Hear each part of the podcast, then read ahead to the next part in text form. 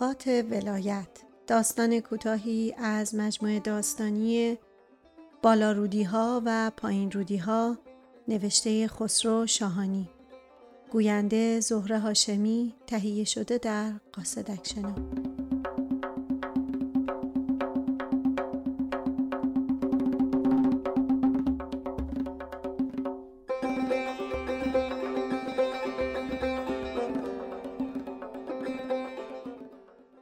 تابستان امسال یکی از دوستان قدیمی مقیم شهرستان به تهران آمد و با آدرسی که از من داشت مرا پیدا کرد. از دیدنش خیلی خوشحال شدم چون علاوه بر اینکه آدم خوب و نازنینی است رفاقت چندین ساله هم با هم داریم. وقتی پرسیدم در تهران چه کار داری و چرا آمدی گفت مختصر کاری در یکی از ادارات دولتی داشتم که برای انجامش لازم بود خودم به تهران بیایم و اگر تو دوستی و آشنایی داشته باشی که بتواند از این راه به من کمک کند یا خودت بتوانی به طریقی انجامش بدهی که من خیلی در تهران نمانم ممنونت می شود. از حسن تصادف کارش رو به راه شد و با یکی دو بار مراجعه و چند تا تلفن حل شد و دوست محترم بنده خیلی زودتر از آنچه که انتظارش را داشت کارش درست شد و خداحافظی کرد و رفت. موقعی که می‌خواست سوار ترن شود در ایستگاه راهن ضمن خداحافظی از خدمت کوچک و ناچیز من مجددا تشکر کرد و پرسید وضع روغن در تهران چطوره؟ گفتم منظور. گفت منظورم این است که شما در خانه چجور روغنی مصرف می‌کنی؟ گفتم از همین روغنهای معمولی که البته خیلی خوب هم نیست اما چاره چیست؟ گفت هر وقت روغن لازم داشتی بنویس من برایت بفرستم. چون میدانی که ما در ولایت مختصر آب و ملکی به هم زده ایم و از اول بهار که می شود مقداری کره می گیریم و آب می کنیم و روغن سالم مصرف می کنیم و به سلامتی به منزل که رسیدم حتما برایت یک حلب روغن میفرستم. گفتم خیلی ممنون می‌شوم. فقط محبتی که می‌کنی بنویس پولش چقدر می‌شود تا برایت حواله کنم. گفت این حرف را نزن. یک کلب روغن که قابلی ندارد. دوستی من و تو بیش از اینها ارزش دارد. از ما اصرار و از دوست گرامی انکار. با خودم گفتم وقتی حلب روغن را فرستاد از طریق دیگری جبران می‌کنم. دوستم خداحافظی کرد و سوار ترن شد و رفت. یکی دو هفته از این ماجرا گذشت و یک روز در محل کارم نشسته بودم که دیدم آقای کت و شلواری با عینک و کلاه وارد شد و سراغ بنده را گرفت. خودم را معرفی کردم و گفت مرا آقای فلانی خدمت شما فرستادن. یعنی همان دوست دو هفته قبل که قرار بود برایم روغن بفرستد. جلوی پایش بلند شدم و خوشوبش با هم کردیم و گفتم والا من به زحمت آقای فلانی راضی نبودم و عجله هم نبود.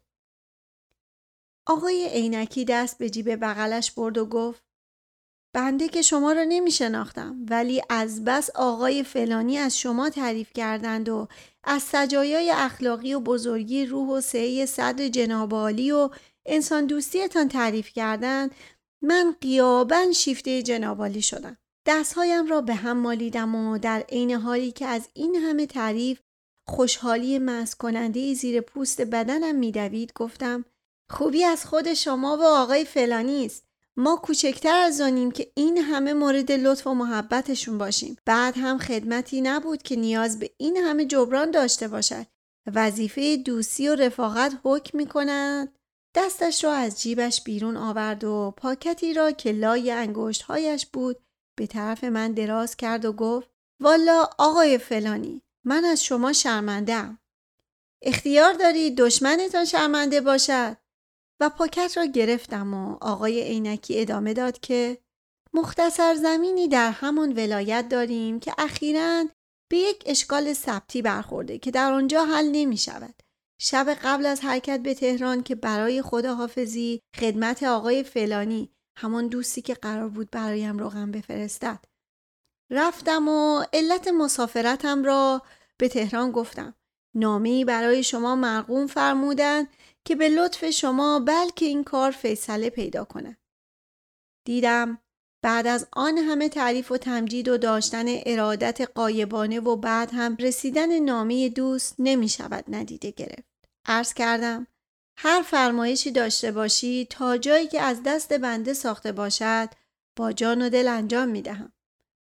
دو نفری راه افتادیم. مثل اینکه ده روز طول کشید تا کار آن مرد محترم درست شد و خداحافظی کرد و رفت. یکی دو ماهی که گذشت دیدم پستچی نامی از اردبیل برایم آورد. یعنی چه؟ مرا چه به اردبیل؟ من که در اردبیل کسی را ندارم. سر پاکت را باز کردم. یکی از دوستان قدیمی که مدتها بود من سر و سراغی از او نداشتم و نمی‌دانستم کجاست نوشته بود چند روز قبل از آقای فلانی همان دوستی که قرار بود برایم روغن بفرستد. نامه ای داشتم و نوشته بود که در سفر تهران چند روزی خدمت شما بودند و بینهایت از پذیرایی و بزرگواری و انسان دوستی و محبت شما تعریف کرده بودند و من نمی‌دانستم که سرکار در تهران هستید وقتی نامه آقای فلانی رسید و فهمیدم شما در تهران هستید نمیدانی چقدر خوشحال شدم. بچه ها همگی سلامتند و دست اموجانشان را میبوسند. بچه ها را از طرف ما ببوسید. اهل منزل را هم سلام برسانید. ضمنا در خاتمه می‌خواستم از حضور حضرت عالی تقاضا کنم که دو عدد بخاری نفتی خیلی خوب یکی بزرگ و یکی متوسط خریداری فرموده و به آدرس پشت پاکت به اردبیل بفرستید. چون در اینجا بخاری هست اما خوبش نیست. سعی کنید خوشسوز و شولش آبی باشد. مبلغ چهار هزار ریال هم به وسیله بانک حواله کردم که انشاءالله رسیده. ما بقیه قیمت بخاری ها هرچه باشد بنویسید که بفرستم. ضمنا در ارسال بخاری ها تسریع فرمایید که پاییز نزدیک است و در اینجا سرما و در واقع زمستان از اول پاییز شروع می شود. قربانت. نامه را روی میز گذاشتم و دستهایم را زیر چانم ستون کردم و مدتی به دیوار روبرو خیره شدم. فردا حواله از بانک آوردند به مبلغ چهار هزار ریال. یعنی چه؟ چه کارش کنم؟ مگر من بخاری سازم یا خبری بخاریم؟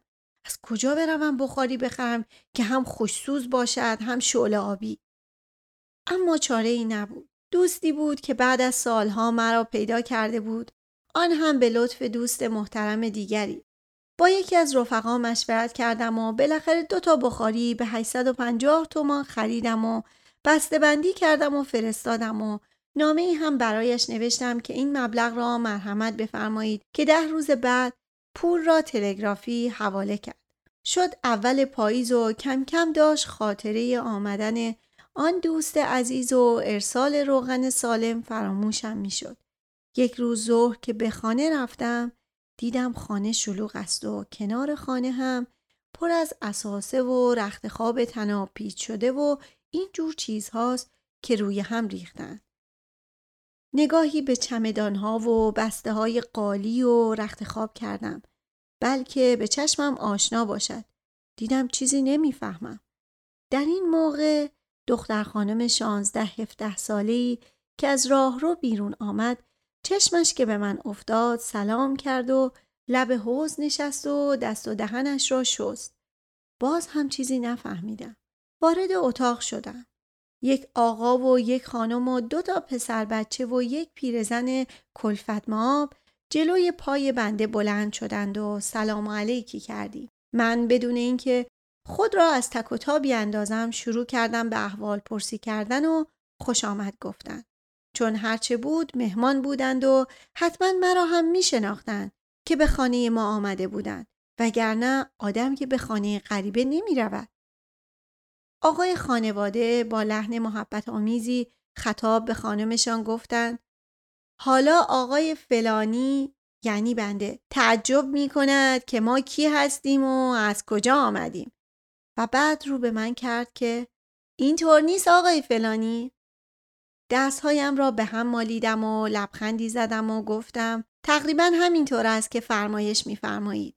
خنده لطیفی دو ردیف دندانهای آقا و خانم را نمایان ساخت و بعد آقا گفتند که من فلانی هستم.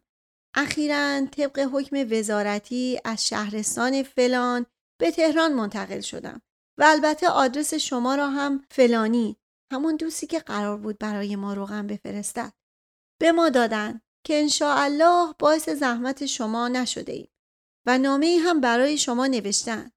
تشکر کردم و نامه را گرفتم و بعد از عنوان دوستم مرقوم داشته بود که آقای فلانی از دوستان نازنین بنده هستند و چون به تهران منتقل شدند و جایی را نمی‌شناسند چند روزی را در خدمت شما خواهند بود و امیدوارم با کمک و لطف و محبتی که در شما سراغ دارم منزل مناسبی در محل خوبی برایشان پیدا کنید.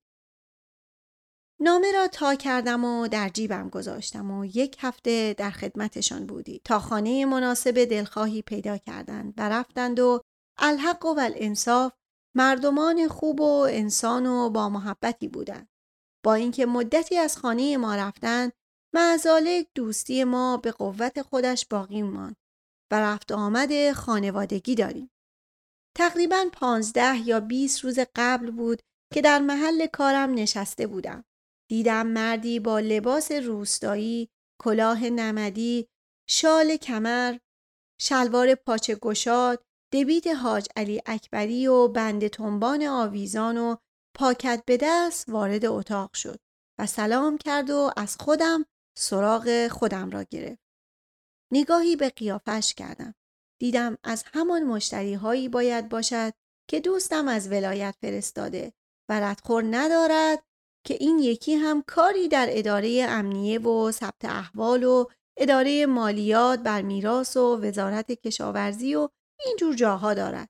و برای اینکه بیشتر مطمئن بشوم گفتم جنابالی گفت غلام شما کربلای قربان همت آبادی. مرا آقای فلانی همون دوستی که قرار بود برایم روغن بفرستد خدمت شما فرستادن.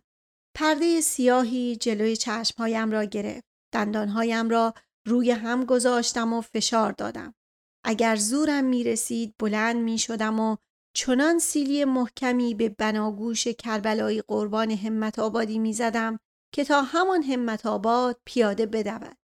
سیگاری روشن کردم و گفتم متاسفم که کربلایی باید خبر بدی به شما بدهم.